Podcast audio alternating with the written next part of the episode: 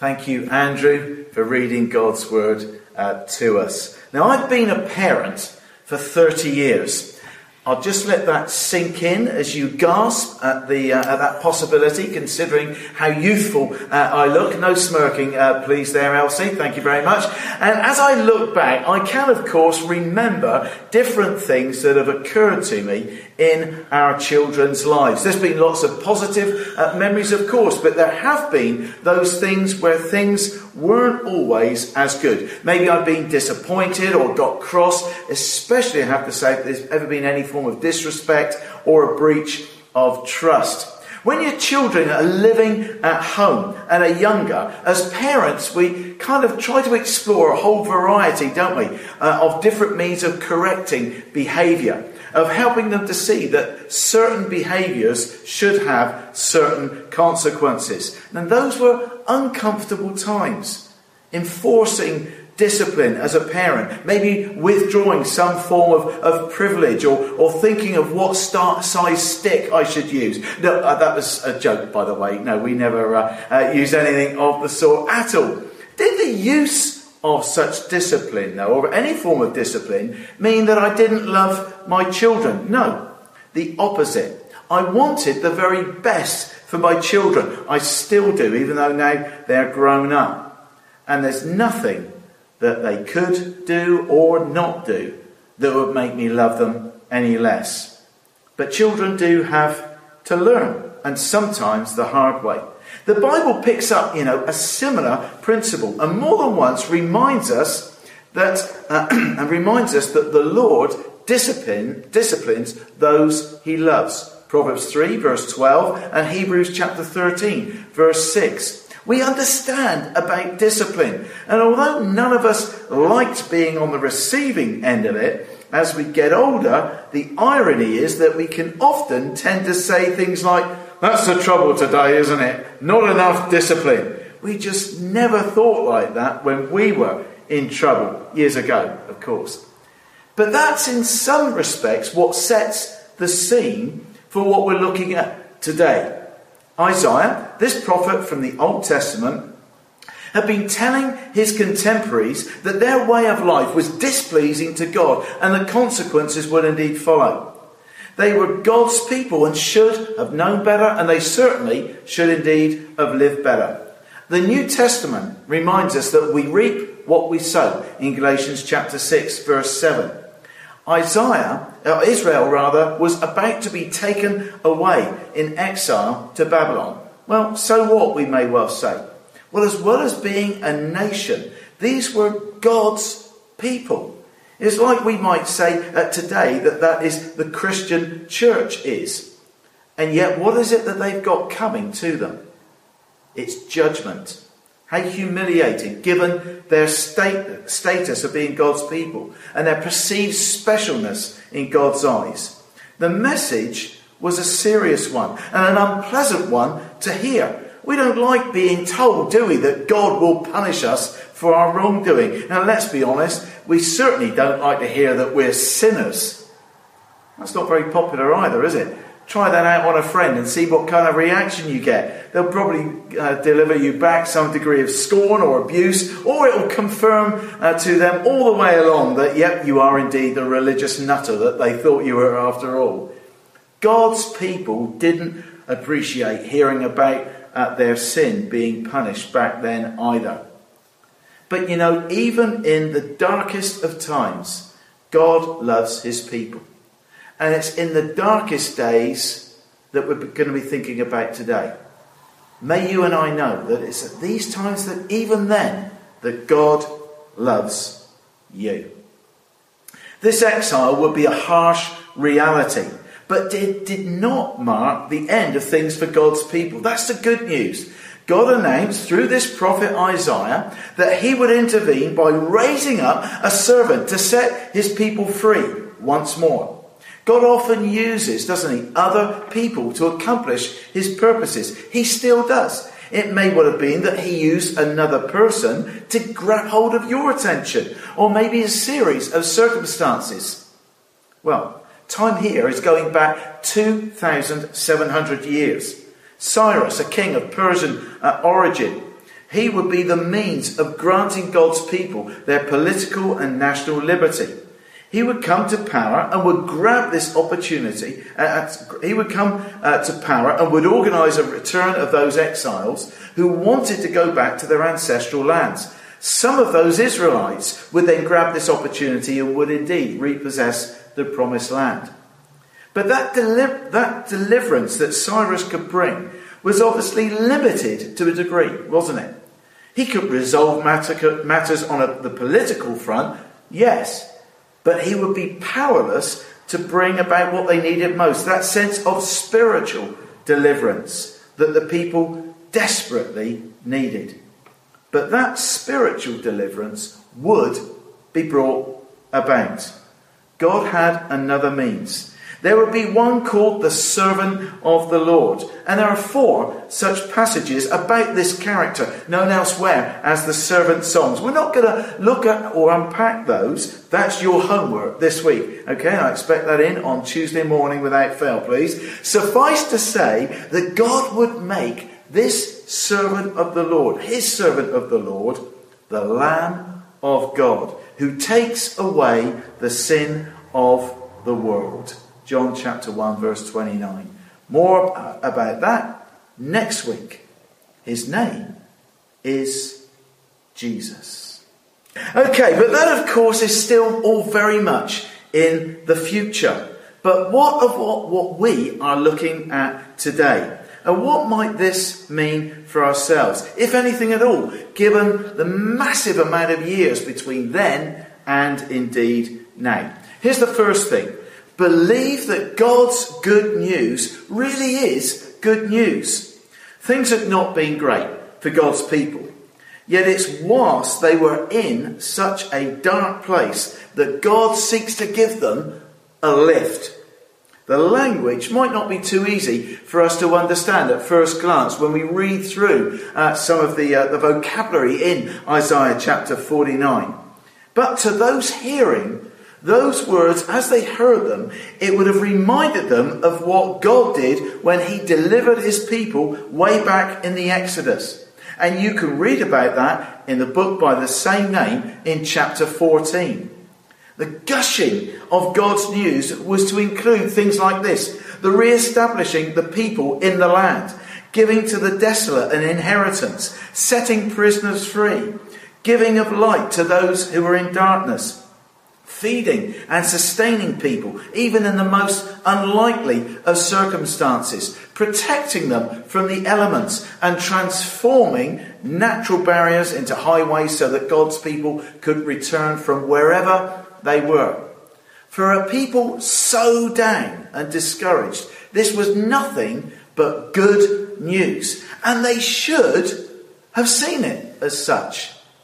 But incredibly, this was their response. They said, The Lord has forsaken me.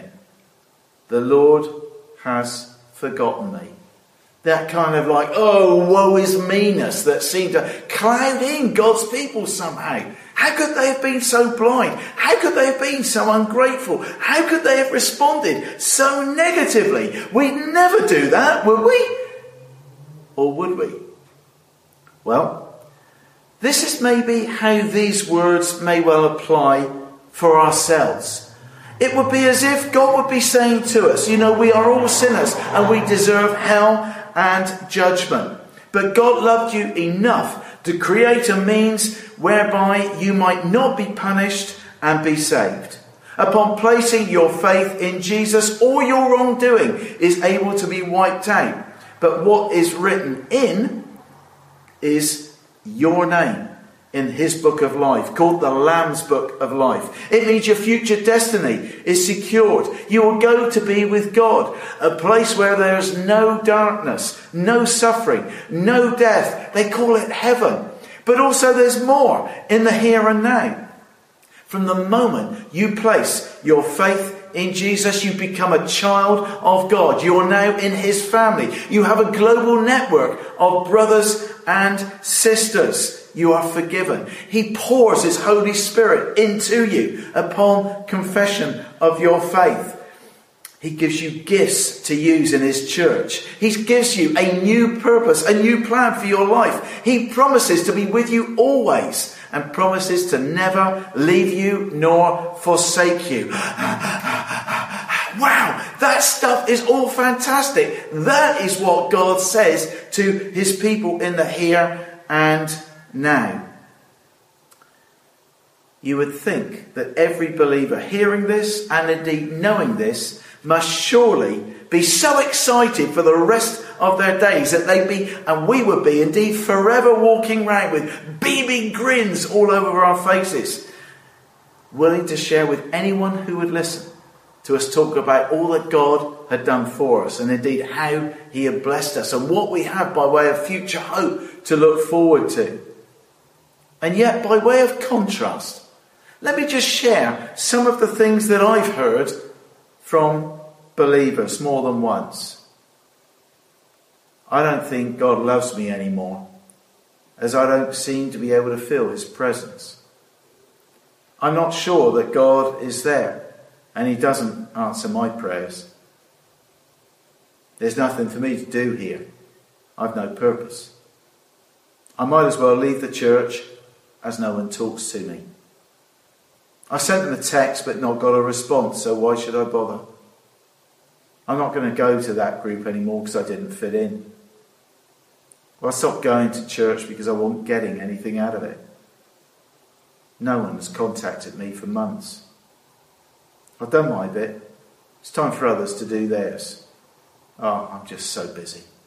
Now, hang on a minute. Before anyone feels got at, because you may well feel like one of those quotes could be yours, a few could have been mine at different times. You know, the truth is that we can all feel low at times, can't we? And we go through dark times and have to endure tough seasons. But a season is not a life attitude. And that was the issue that Isaiah was seeing from God's people. If such one off feelings become attitudes, it's then that we need to repent and seek to put that right. We also need to remind ourselves of how blessed we truly are. Because not grasping hold of that is nothing but insulting to the one who is so showered his love upon us. Count your blessings, name them one by one, and it will surprise you what the Lord has done. done. Some of you will be singing that from your sofa and probably more in tune than I was. In our day, as Christians, we can sadly sometimes shut out our ears to what God says and prefer to go with our perception and our understanding of what is happening to us and indeed around us. Are you in danger of that? It's a poignant question. You know what the gospel says, but your own experience seems so different and you are really struggling right now. It's then that we can stop allowing the word to direct our thinking. Perhaps maybe we compartmentalize our, our life. Yes, the Bible has a place, but not maybe a significant one. We no longer allow it to determine our thoughts uh, uh, any longer. And little by little, we marginalize it. And it hardly has any real influence over us at all. Times away from the, the physical presence of our, of our church coming together and being one only make that situation harder, doesn't it? God, help us! We cry out. We are desperate for help to speak into those dry, arid places of such dark times. So we're going to pause because at such a time, music can be so positive. I hope that as we hear God's word right into maybe those desolate places that may well be our own, and if they're not, we never know what's around the corner. Let's reflect on the words of our next song and enter into this worship experience as we invite God to give us more love, more power. God cannot and will not forget you. Isn't that great news? Mother's Day can be a good day for some, but a bad day for others. Maybe you've lost your mum, or maybe you can never be a mum yourself. Whatever this day means to you, may you know that God knows exactly where you're at. I trust that you'll draw comfort from that. And that verse that we looked at in verse uh, 15 uh, of uh, God not forgetting us in the same way that a mother doesn't. Just picture that the various attributes of mum wanting to draw you close right now. There's no such thing as social distancing when it comes to God's Spirit. He longs for us to come to Him. James chapter 4, verse 8 reminds us come near to God, and He will indeed come near to us. So let's return to our passage. God's promise is that whatever we feel, He can never and will never forget us. In the passage, He describes what His total commitment to them is like. See, I have engraved you on the palms of my hands. And I, am grateful to Professor Terence for downloading this uh, to me earlier. The people, you see, were familiar with the notion of names being engraved on the religious attire of the high priest as he ministered and acted as a representative of the people. But here, something more profound is being spoken of. The high priest, you see, could remove their garments when they ceased ministering. The names would then no longer be being worn.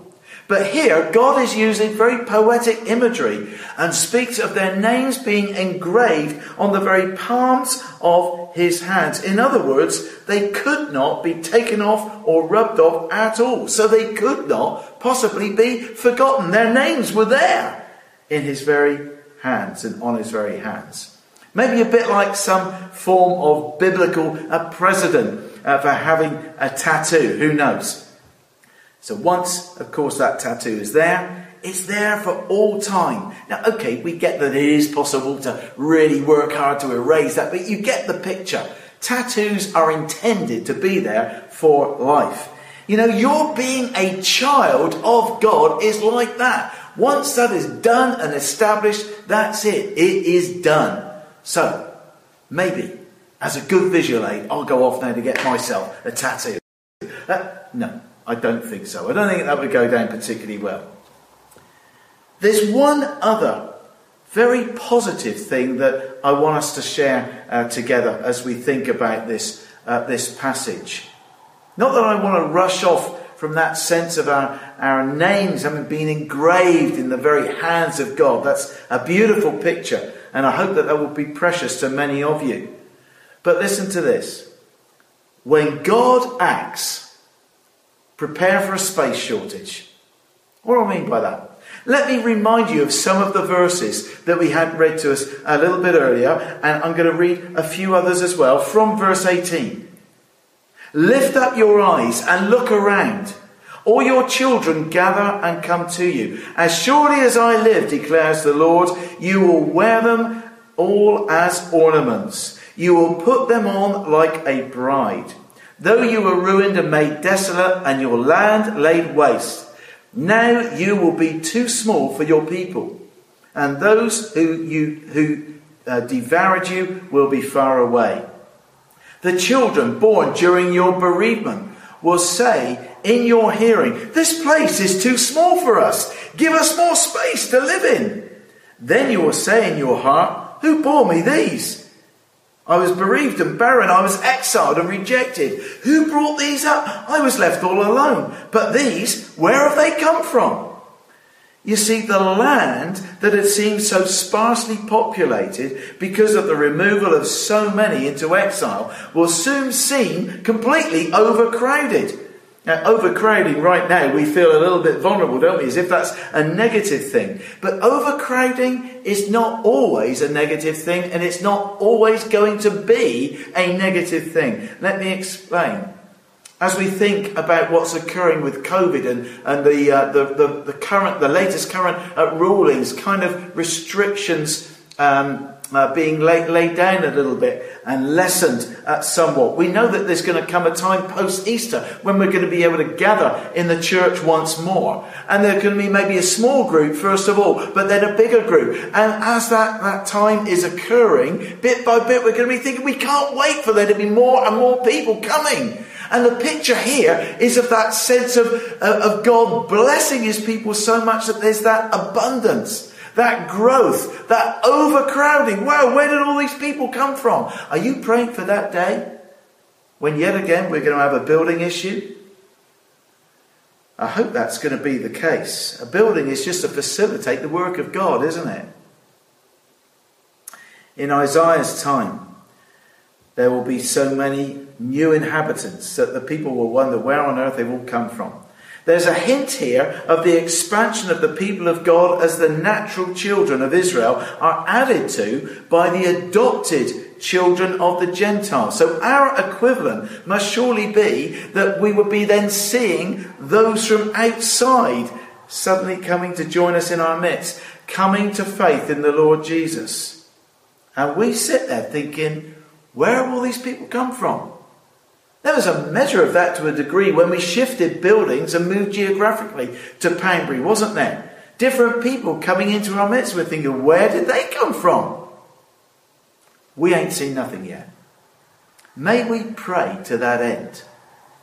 Not that we would be um, kind of deterred from praying uh, to that end because we think, oh, I don't like the idea of us being busy and overcrowded and everything else. It's all about God his word and His purpose and His plan to reach those who don't yet know Him as Lord. And then if we need a new building again, so be it. We're going to worship God in song now. As we do so, let's be mindful again of these words that speak of our hunger to, to yet our hunger to know yet even more of God. Let's worship Him right where you are now. Good morning, everyone. Let us pray. Heavenly Father, we've been through a difficult year, but we thank you for being alongside us, and we thank you for the positive signs that this pandemic is slowing down. We thank you for all the medical people and volunteers in the rollout of the vaccine and the success in reducing the levels of infection and cases in hospital. We pray for all those known to us facing difficulties at this time and ask your blessing on them. We particularly pray for Jack and his family in Africa and thank you that their situation is improving. We pray for Roger and the church leaders.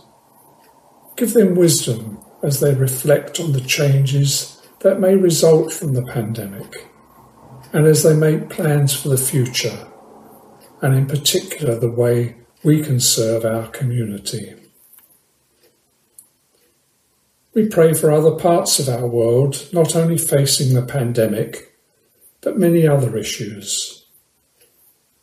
In particular, we pray for countries like Yemen and Syria facing civil war and starvation, and especially the effect that these have on refugees and children. For countries like Myanmar, where the people are facing political repression and the suspension of democracy. And the minorities in many countries that are facing persecution and especially our fellow Christians. We pray, Lord, that everyone will continue to support those in greatest need, both at home and abroad. And we offer these prayers in Christ's name. Amen. I want to say a huge thank you to you for joining us uh, once again uh, today. Trust that God has blessed you and that you're feeling better than you were an hour or so ago. Thank you too for everybody who has taken part. Uh, John who's prayed for Andrew, Rev, brilliant community kids slot as ever. and obviously uh, to Professor Terence, appreciate his own uh, input, and of course the puppets. Wasn't it great to see them again? Here's a, a final thought. I want to share a story with you. This is a true story. There was a young lawyer who descended into the valley of despair. He was incredibly low, felt totally worthless. In fact, during this time, he wrote the following words in his memoirs I am now the most miserable man living. Whether I shall ever be better, I cannot tell. I fear I shall not. His friends thought he might even be suicidal. The name of that young lawyer with those desperate feelings of utter hopelessness was Abraham Lincoln, later to become President of the United States of America. It may well feel that for some of us that were in a rut, that we're at the bottom of a dark, deep well or in a black hole, we, we just can't feel as if we can get out. Maybe for some of us, we don't even want to get out, or we don't even want to look up where there's that sense of light. But always with God. He's wanting to speak into us, into that dark and dismal, desperate situation, to remind us that there is hope if only we'll reach out to grab hold of His hand. There is hope. There is a future. Turn back to His Word. Trust Him afresh. See what He has got in store and join Him on that journey. This passage that we've looked at back in Isaiah chapter 49, we know that that passage is addressed to Israel as a nation. But you know, as God's people, we have the right to claim these promises for ourselves. As a chapter, it is a great word of encouragement to discouraged hearts. Do you ever feel that God has forgotten you? That He's maybe turned His back on you? Perhaps you've made mistakes and you think that God is going to punish you for the rest of your life. Many people feel from time to time that God has indeed forgotten them. God's word assures you of the exact opposite. Trust that you'll be big enough and brave enough to seek God afresh to cry out to Him for help. Maybe get in touch, drop us a line, email us through our homepage on our website. We would love to have a conversation with you. Wherever it is that you're at, if there's any way at all that we can support you or pray for you, we would love to do that. But for me, I want to say the Lord bless you for the rest of today. Have a great, great week. God bless.